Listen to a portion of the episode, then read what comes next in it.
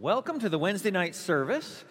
Uh, both those of you who are here in person, as well as those of you who are online, at home, in your car, out for a walk, wherever it is that you happen to be, welcome to the service. Um, last week, we were talking about the calling that we have, and we're focusing on how to equip ourselves as supernatural uh, Christians. And we talked about the calling. We talked about the certainty that you have a call, an anointing. We talked about the danger of comparing our callings. And we talked about the durability of our callings. That is, the verse that says that our callings are without repentance, or another translation says irrevocable. God has called you, and the mistakes in your life, the situations you have endured, uh, or even brought on yourself, do not permanently disqualify you from the calls that God put on your life. He continues to have that anointing there waiting for you to step up. God is the God of second chances. And we're going to continue talking about our calling today. I want to go to Gideon, give you some history. Gideon is uh, an Israelite. Gideon is afraid of the Midianites. The Midianites are the bad guys in the story at the time. They're the ones who have occupied Israel. And Gideon is trying to thresh wheat. Now, if you've ever seen this process done or anything, I've, I've had the privilege of going to some places where um, people were threshing their own wheat and watched as people did this. Well, wheat has the, the dry husk part, kind of like a popcorn kernel, the kind that gets stuck in your teeth. It's got that part, and then it has the meaty part that actually is what they make the flour out of. Well, you want to separate those two because if you make the flour with that husk, it comes in a little bit rougher. So, what they do is they kind of crush it up and then they toss it up into the air, and the wind will carry away the, the, the husk, and then the, the more dense grains fall down. And they just keep doing that.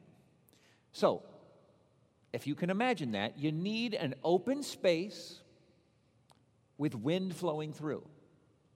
The Bible says Gideon is threshing wheat in a wine press. He's in a giant tub, he's hiding.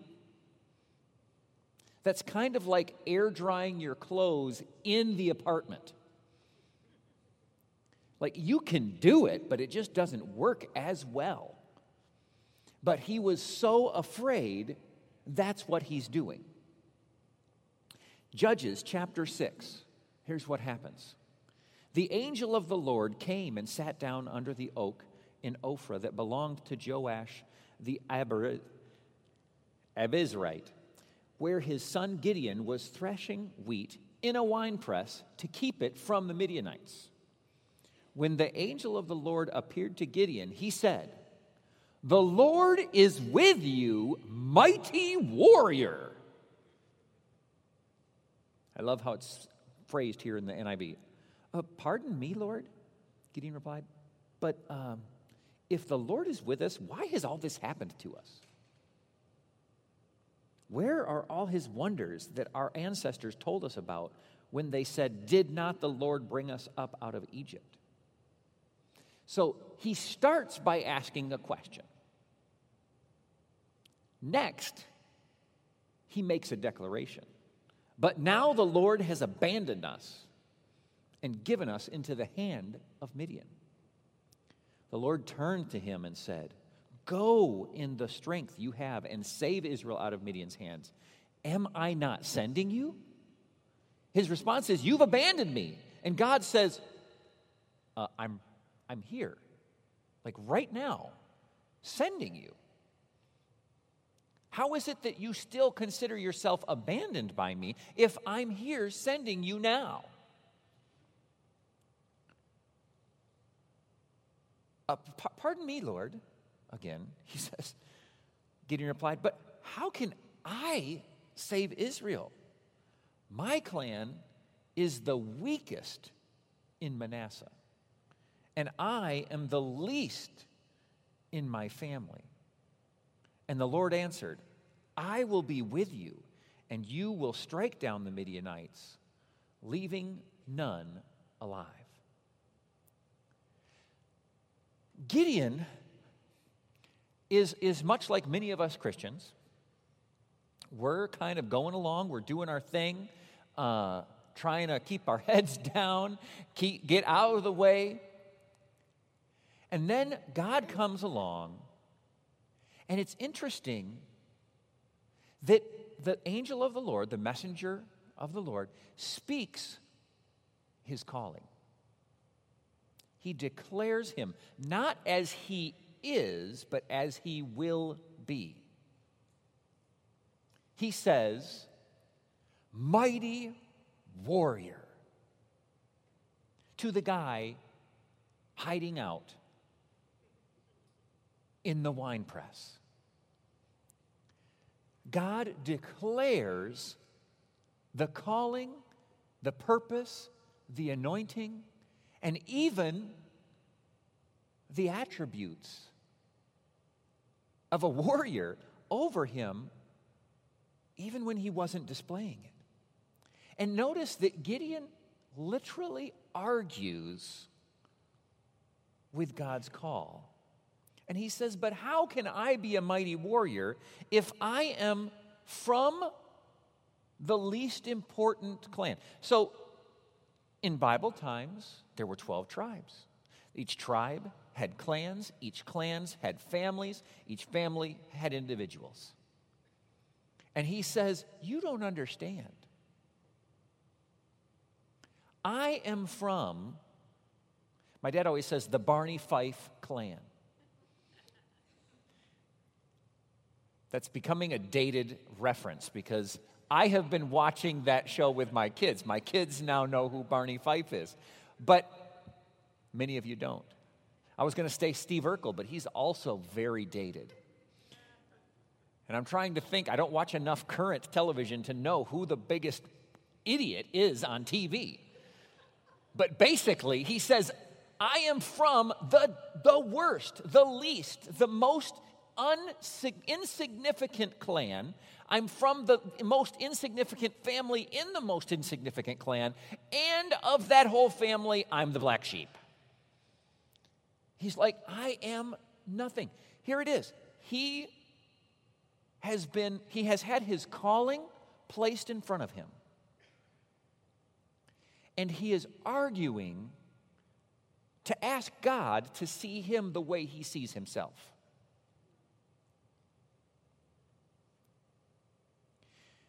We have the story of the Israelites.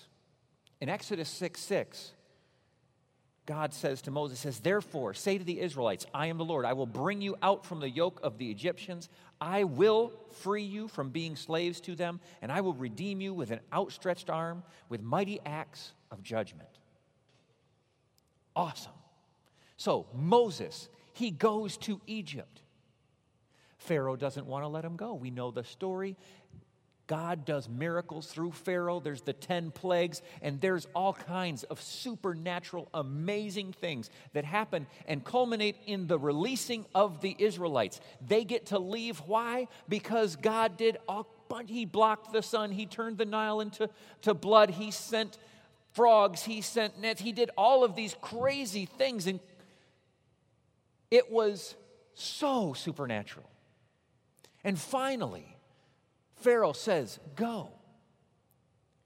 And they leave.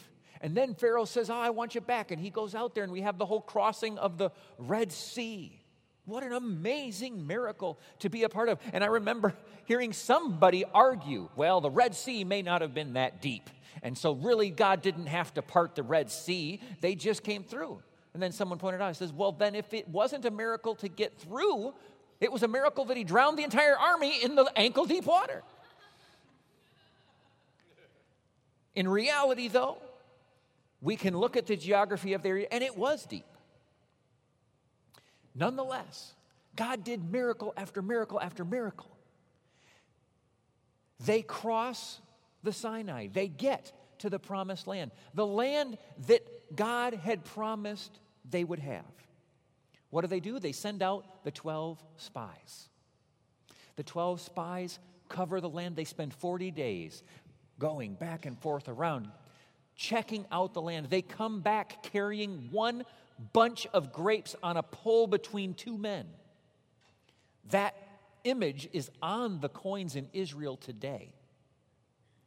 And they come back and they say, This land is amazing. Verse 26 They came back to Moses and Aaron and the whole Israelite community at Kadesh in the desert Paran. There they reported to them the whole assembly and showed them the fruit of the land. They gave Moses this account We went into the land which you sent us, and it does flow with milk and honey. Here it is its fruit. But the people who live there are powerful, and the cities are fortified and very large. We even saw the descendants of Anak there. Most of us, Anak isn't a household name, but that is a giant. So when they say we saw descendants of Anak, that means we saw other giants in the land. The Amalekites live in the Negev. The Hittites, the Jebusites, the Amorites live in the hill country, and the Canaanites live near the sea and along the Jordan. Then Caleb silenced the people before Moses and said, We should go up and take possession of the land, for we can certainly do it. We like Caleb. He and Joshua both agree with what God had said, what he called them to do. He said, This is what will happen. Verse 31 But the men who had gone up with him said, We can't attack these people, they are stronger than we. And they spread among the Israelites a bad report about the land they had explored. They said, The land we explored devours those living in it. All the people we saw in there are of great size. We saw the Nephilim there, the descendants of Anak, come from the Nephilim, the Bible. We seemed, now this is the, this is the verse I want you to listen to how this is said. We seemed like grasshoppers in our own eyes, and we looked the same to them.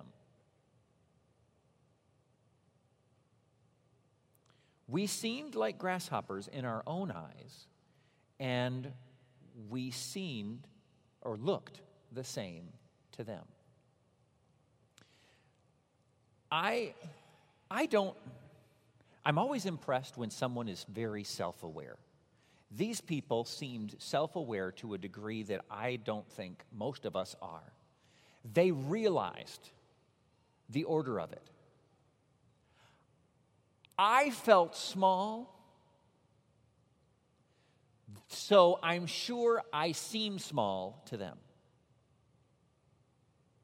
Most of us just assume what other people are believing and then think it was a certainty. But those spies actually had the wherewithal to recognize you know what? We felt small, and so we assume we seem small to them. What's interesting is they just came from Egypt. All of that miraculous stuff had just happened. They had just crossed the Red Sea. That had just happened. But a million people don't move fast. So they had moved at a pace. News spread. We know the rest of the story. What happens? Israel decides to believe not what God declared over them, not the calling that He had given him. They decided to believe the report of the 10 spies versus the two. What happened? The two had to wait until the rest of them died. Everyone above the age of 20 died before they got in. 40 years. They sent spies in again. Those spies went into Jericho and asked what was going on. 40 years later, the report they got from Rahab is everybody's still afraid of you. Now, I don't know about you, but if I got the report that there was a group of people coming into invade my territory that a week ago had destroyed the strongest army on the face of the planet had walked through a lake on dry ground and they were hours away from showing up, my fear would be a lot higher than if I said those same people have been chilling out there for 40 years. The truth is,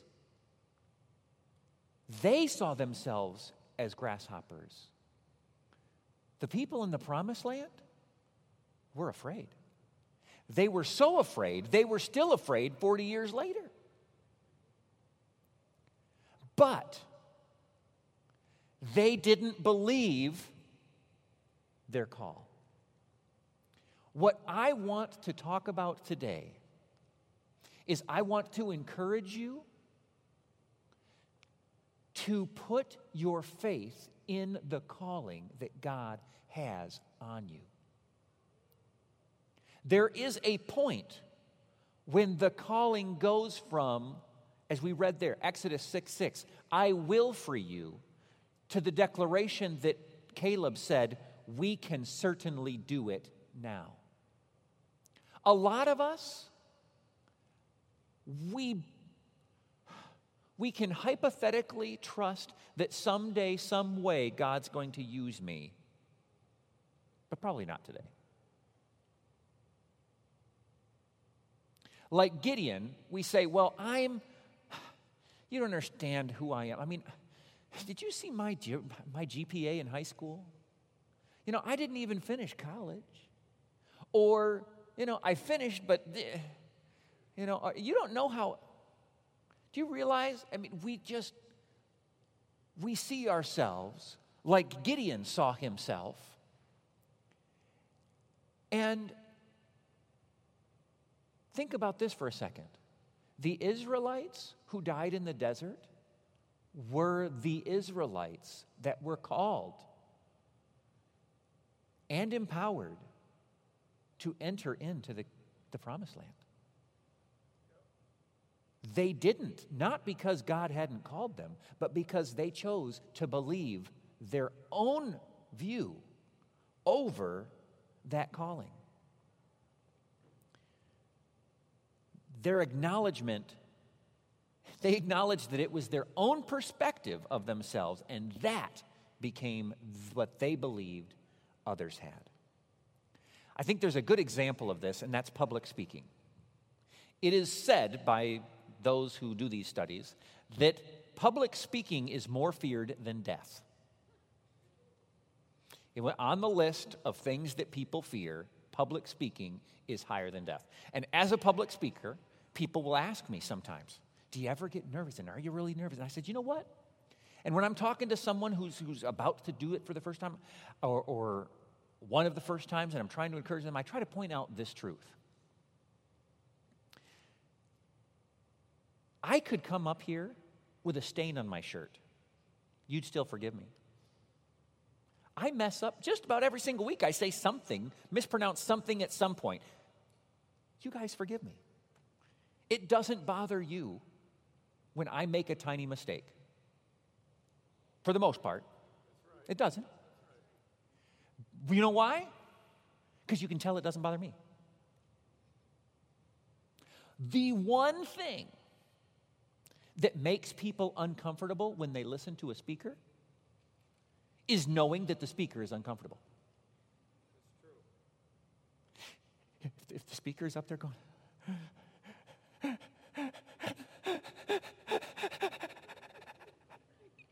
if they're up there just freaking out, you like take on some of their discomfort.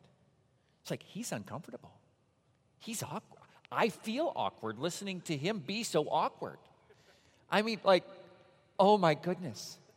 You know, he walked out and, and tripped. And if I tripped and I was like, and ran off the stage, you'd be uncomfortable. But you know what? If I tripped and just got up and was like, oops, sorry about that, you know what? You wouldn't be uncomfortable. Because how I feel about myself transfers to the audience. If I'm comfortable about what I have to say, you're comfortable. Now, if I think it's interesting, that helps you feel that it's interesting, but that's still it's still got to be interesting. That's something I have learned. But how I feel about myself transfers to you. How we feel about the calling that God has on our life will transfer to others. If you are uncomfortable, unconfident about what God has spoken to you, it takes an amazing person to be more confident about your call than you are.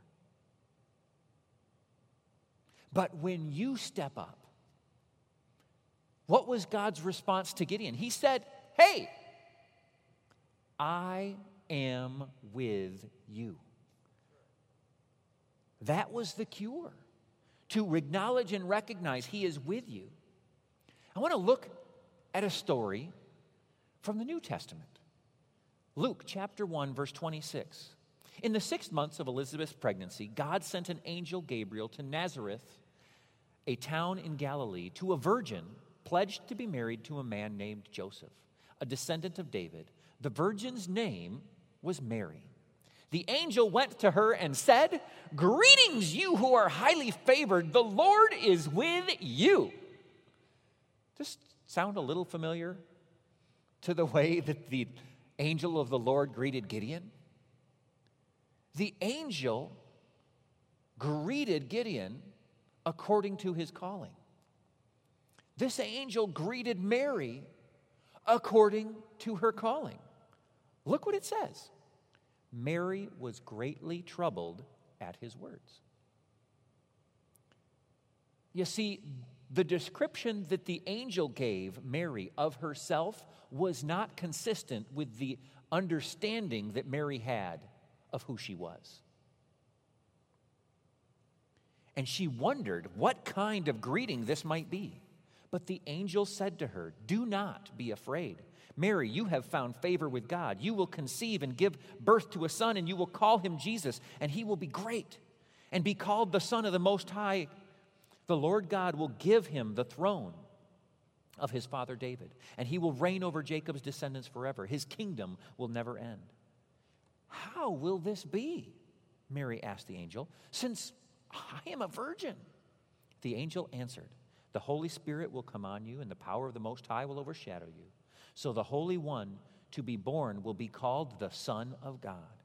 Even Elizabeth, your relative, is going to have a child in her own age, and she, who was said to be unable to conceive in her sixth month, for no word from God will ever fail. Now look at verse 38. She was in shock. She didn't know what to think. It, the, his description of who she was troubled her at first. She asked questions. But notice, unlike Gideon, she didn't make any negative declarations. She just said, How does this work considering, you know, I haven't done any of that yet? He answered. And then she says in verse 38 I am the Lord's servant. May your word to me be fulfilled. And then the angel left her. Mary had the right approach. She said, Okay, God, may your word be fulfilled in my life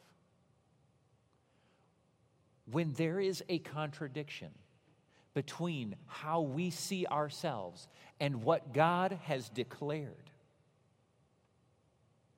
how we respond impacts what will happen in our lives. We can respond like Mary and say, Let it be. We can respond like Gideon he got around to the right answer, he took a while to get there. Or we can respond like the Israelites who ended up dying in the desert and their children fulfilled the call. Why? Because the calling is without repentance. Do you realize how many times the Israelites messed up? Like every time? And God kept going. That is meant to be an encouragement to us.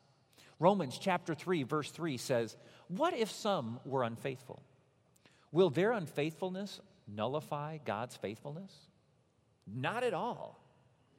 Let God be true and every human being a liar. As it is written, so that you may be proved right when you speak and prevail when you judge. Here's the, the, the question here is wait a minute. If someone is called and they don't fulfill that calling, does that mean I'm not called? He says, No. Let it be the other way around. Let God be true. Let the words of God be true. And anyone who speaks contrary to that, acknowledge that that is the lie. That is the lie. If we desire, here, here's the thing I don't know what your calling is. Some of you do know, and some of you are working at figuring it out. But God wants to show you. Lean into Him. You will learn the purpose you were born for. And He wants to fulfill it in you. And it doesn't matter if you are the least clan, in the least family, and the most insignificant member. Doesn't matter. Has nothing to do with it.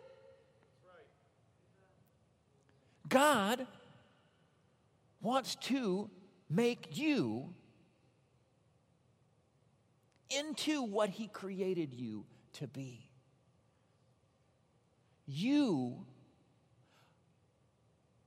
are the only person who can stop the fulfillment of God's call on your life.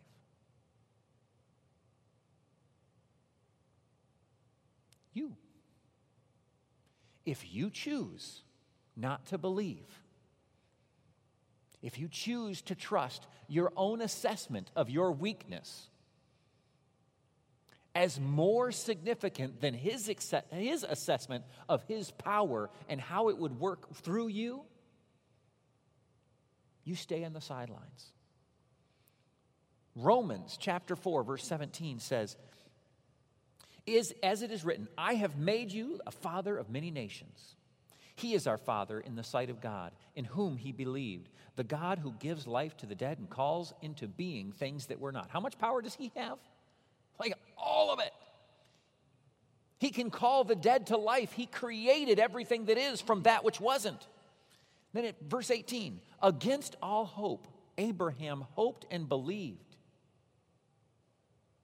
and so became the father of many nations. Just as it has been said to him, so shall your offering spring be. Without weakening his face, he faced the fact that his body was as good as dead.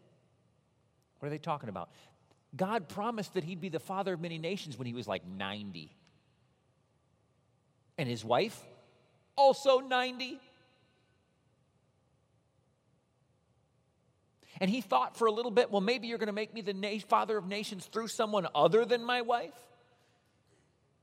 And God was like, wrong answer. It's the two of you. And he said, since he was a hundred years, about a hundred years old, and that Sarah's womb was also dead. She'd already been through menopause, no more. Expectation of children. Yet he did not waver through unbelief regarding the promise of God, but was strengthened in his faith, faith, excuse me, and gave glory to God. Here it is, verse 21. Being fully persuaded that God had power to do what he had promised. Here's the deal Abraham's faith was not in his virility. it was not in his wife's fertility. His faith was in God's power to fulfill what he promised. That calling, that anointing, that purpose that God has put inside of you, it does not depend on your greatness. We don't have to compare and say, you know what? What was my GPA back in high school? What was my GPA in, in college? How do I let that out? If I was to choose someone on the face of the planet to make do this thing, would it be me? No, probably not. That's not the point. It says here, being fully persuaded that God had power to do what he had promised. Your calling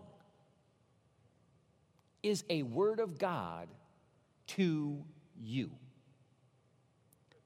And that word, he has the power to fulfill it. I want to encourage you when it comes to your calling, when it comes to the purpose that you have in your life. I want to encourage you. We talked about before don't get caught in the trap of comparing yourself. Don't believe the lie that you are disqualified. And don't trust a different report. Jesus said when he was traveling around, he said, A prophet is not without honor except in his own hometown. What was he pointing out? Sometimes it is the hardest to see the anointing and the calling and the purpose on people that you know well. Why is that? Because you're so tempted to view them based on what you know of their past. My wife comes from a small town. And it's interesting in these small towns, everybody knows everybody and their family. And it's like, oh, that's a Smith. Well, all the Smiths are successful business people. Oh, that's a Jones. None of the Jones are successful business people. And I'm making these names up. yeah, she's. I don't know if I got a name right or wrong. I apologize if you're watching up there. Point is, the more we know about someone, the more we tend to rely on their past, that situation, and not put our trust in God. When I was when I was in high school, I used to spend every summer overseas from the age of 11 until I was 23, I think. And then I moved to Mexico, and so I was living overseas. But I would go on mission trips. And sometimes I went by myself, other times I went with like missions organizations and groups of different teenagers. And, and it was very interesting because the first trip that I went on with a bunch of teenagers was a trip consisting of entirely of teenagers who were from random places, meaning there were like 30 of us traveled working as a team, but at max, two of us were from the same hometown. Everybody was from someplace new. Nobody knew each other, there was no history. And it was really exciting to see how these kids would blossom. They'd pray for the sick, see healings. I remember one of those times we prayed for a blind man, blind from birth, his eyes opened, he saw for the first time. It was a bunch of 14 year old kids praying. It was, it was exciting. Then, a couple years later, I went on a trip with a missions organization that mixed it up. They brought 60 teenagers. One was a group of 30 from one home church, and the other was a group of 30 from all over the nation. And interestingly enough, the two teams didn't behave. I mean, even though they were just groups of teenagers, the same. This group was with a bunch of people who knew them. And so they were far more bashful about stepping out, about just being brave, willing to pray. Instead of, instead of just doing what they knew God was they were like, well, I don't, I don't know if I should do that because I mean everybody here knows, you know, the dumb thing that I did like two months before we came here, and, and I don't know if they're gonna I mean if they if they say me trying to pray, they're probably gonna be like, well, how can that person pray? He was doing, you know, he got caught smoking a joint behind the church two weeks before the trip mission trip. You know, and so what do they do? Nothing. And I, I remember having this conversation with the, the, the, organization that did this. And I said, on one hand, it's exciting because when they get back, whatever they accomplished together, they can continue to encourage each other to do. But in the same token that they can encourage each other in what they've already done, they also discouraged each other in what they'd already done. I just want to use that illustration simply to help open our eyes to realize sometimes the people who know us best don't know us best because God is changing us. And it takes people time to trust and believe that change has happened. And you know who is the slowest to believe change is possible sometimes? You. Sometimes it's you. You're the one sitting there going, Oh, I don't know. I don't know. Doing the Gideon thing. I don't think I can do that. I'm just the, the leastest of the leastest of the most insignificant. And God says, So what? I am with you. That, say that with me. God is with me. If you're at home, join us. Say it out loud wherever you are. Say it with us. God is with me. And God has called you. He has implanted in you a purpose, a calling, an anointing a gift, a mix of gifts and strengths that no one else has. It's different than mine. There are things you can do that I can't do, like you can do. This is by design. I just want to encourage you. Whose report are you going to believe? We shall believe the report of the Lord. Anybody else having that song go through your head?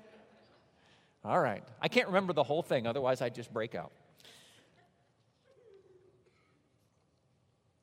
As we finish, I want to go to 1 Corinthians 6, verses 9 and 11. Do you have that up? I think it was on my list and then I took it off and I don't know if it ended up in there. 1 Corinthians chapter 6, verses 9 through 11, if they can get that up for us. We are God's children. He loves us. He has a plan and a purpose for our lives. And here's what that verse says it says, Or do you not know that wrongdoers will not inherit the kingdom of God? Do not be deceived. Continue. Neither the sexually immoral, nor the idolaters, nor the adulterers, nor men who have sex with other men, nor thieves, nor the greedy, nor drunkards, nor slanderers, nor swindlers will inherit the kingdom of God. And that is what some of you were. Here's the list. I didn't give that list to try to down any person who it applies to. If you stole, if you committed adultery, if you did any of the dumb things that were in that list before, or anything else that was dumb that's not on the list. It says, that's who you were, not who you are. That's who you were. Put that last verse up. It says, You were justified in the name of the Lord Jesus Christ and by the Spirit of our God. What does it mean to be justified? It's made just as if I'd never done it. I am clear. I am clean. I am no longer responsible before God for that. Why? Because He took the responsibility for that. Paul said it this way it says, I no longer live, but Christ lives in me. If you know that who you were is not who you are, and you have been forgiven, you're justified. Raise your hand. Oh, yeah. If you don't know that, I want to invite you to know it. In fact, I invite you to be it. Be justified. How? The Bible says in Romans 10 9 and 10 that if you confess with your mouth that Jesus died on the cross and believe in your heart that he rose from the dead, you will be saved. Saved from what? From the sin that separated you, from that list and anything else that wasn't on that list. That maybe was your identity, but it doesn't need to be anymore. Because Jesus wants to justify you. He takes the punishment, you get the forgiveness. If that's you, the Bible says that we confess and believe. So we'll do that together. Every eye closed. I don't want anyone to be embarrassed. But if you're here today and you want to pray that prayer so that you can be forgiven and know it, I want to ask you to raise your hand right now. If you're out there, online, radio, wherever it is, and you want to ask forgiveness, just repeat this prayer with me. Say, Dear God, I believe you sent your son who lived a perfect life and he died in my place. I accept the forgiveness of sin that you offer me, and I make you the Lord of my life. Jesus' name I pray. Amen.